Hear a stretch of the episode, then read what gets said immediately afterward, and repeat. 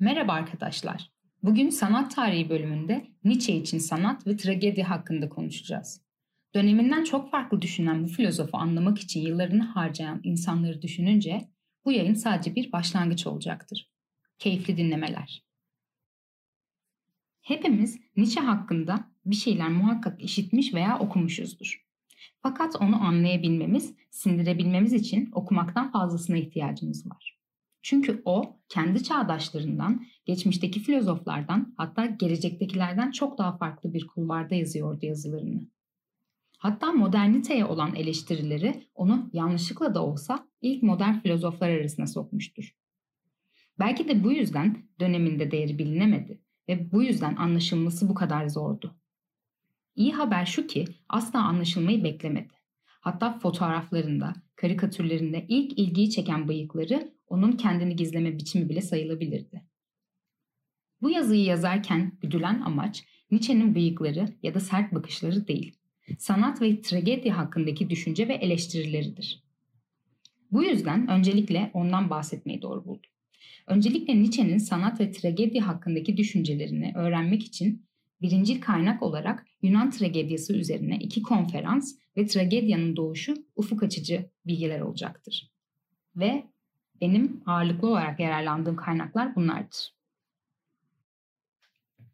Konuya ufaktan giriş yapmak niyetine tragedyadan bahsetmek isterim. Çünkü sanattan bahsetmek ufak bir giriş olmayacaktır. Tragedya antik Yunan'da koronun, oyuncuların bulunduğu günümüzde operaya benzeyen bir plastik sanattır. Bu sanatı oluşturan en önemli iki unsur Apollon ve Dionysos'tur. Biliyoruz ki Nietzsche antikiteye hayran bir filozoftu. Bu yüzden tragediye verdiği önem çok büyüktü.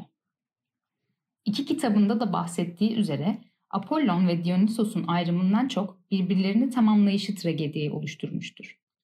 Fakat antik dönemde görülen bu yüce düşünce modern çağda bambaşka bir yere evrilmiş, Apollon'a duyulan aşırı düşkünlük sanatta dahil her alanda bilinci ve bilgeliği getirmiştir.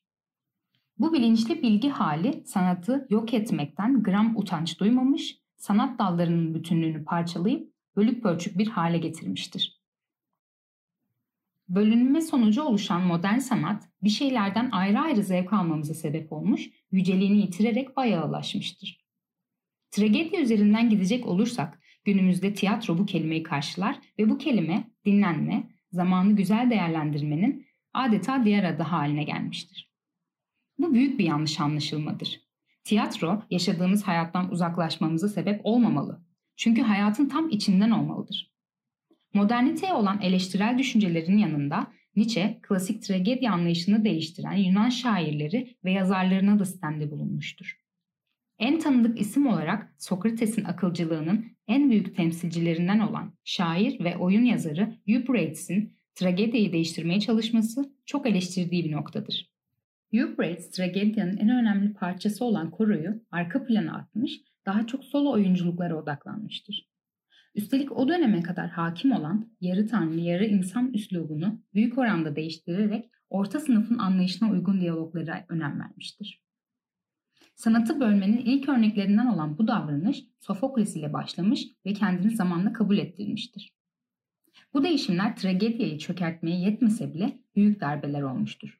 Ama en büyük darbe ustçuluğun ön plana çıkmasıyla olmuştur ve bu çöküşe sebep olmuştur. Apollon'un içindeki Dionysos'u öldürmek sanata yapılan en büyük ihanettir. Apollon'un aşırı bilge ve rasyonel kısmını yumuşatan, duyguları ve hedonizmi hissettiren Dionysosçu yaşam bir tür sarhoşluk halidir ve sanatın etkisi de tam olarak bu sarhoş olma haliyle paralel olmalıdır. Apollonik düşüncenin ağır bastığı sanat duygudan uzaklaşır ve kendi kafesinde sıkışıp kalır. Yaratmak özgür olmanın en önemli adımıdır. Bu yüzden Nietzsche sanatı ve sanatçıyı her zaman övmüş, özgür olmanın koşulu olarak gördüğü yaratma işinin zorluğundan sürekli bahsetmiştir. Yaratmak için evreni bir bütünün içinde görmek, kendimizi de bu bütüne dahil edebilmek gerekir ki bu düşündüğümüzden daha zor bir kendi bilincinde olma halidir. İkinci bir kişi sayesinde hatta evreni özne olarak sayarsak üçüncü bir kişi sayesinde kendi öz bilincimizin farkına varabileceğimizi düşünen Hegel'i düşündüğümüz zaman Sanat belki de kendimizi keşfedebilmemizin en yüce yoludur. Sonuçta bütün sanat ve bütün felsefe acı çekenler için devadır. Bütün bunları toparladığımız zaman antik dönem hayranı Nietzsche her fırsatta moderniteyi ve usçuluğu eleştirmekten geri durmamış, iki zıt kavram olarak görülen Apollon ve Dionysos'un bir bütün olarak yaşadığını anlatmaya çalışmaktan vazgeçmemiştir. Bu bütünün bozulmasıyla insanın ruhunu iyileştiren sanatın yakalandığı en büyük hastalık onda da büyük bir hastalığa sebep olmuştur. Yazan ve seslendiren Polen Biçer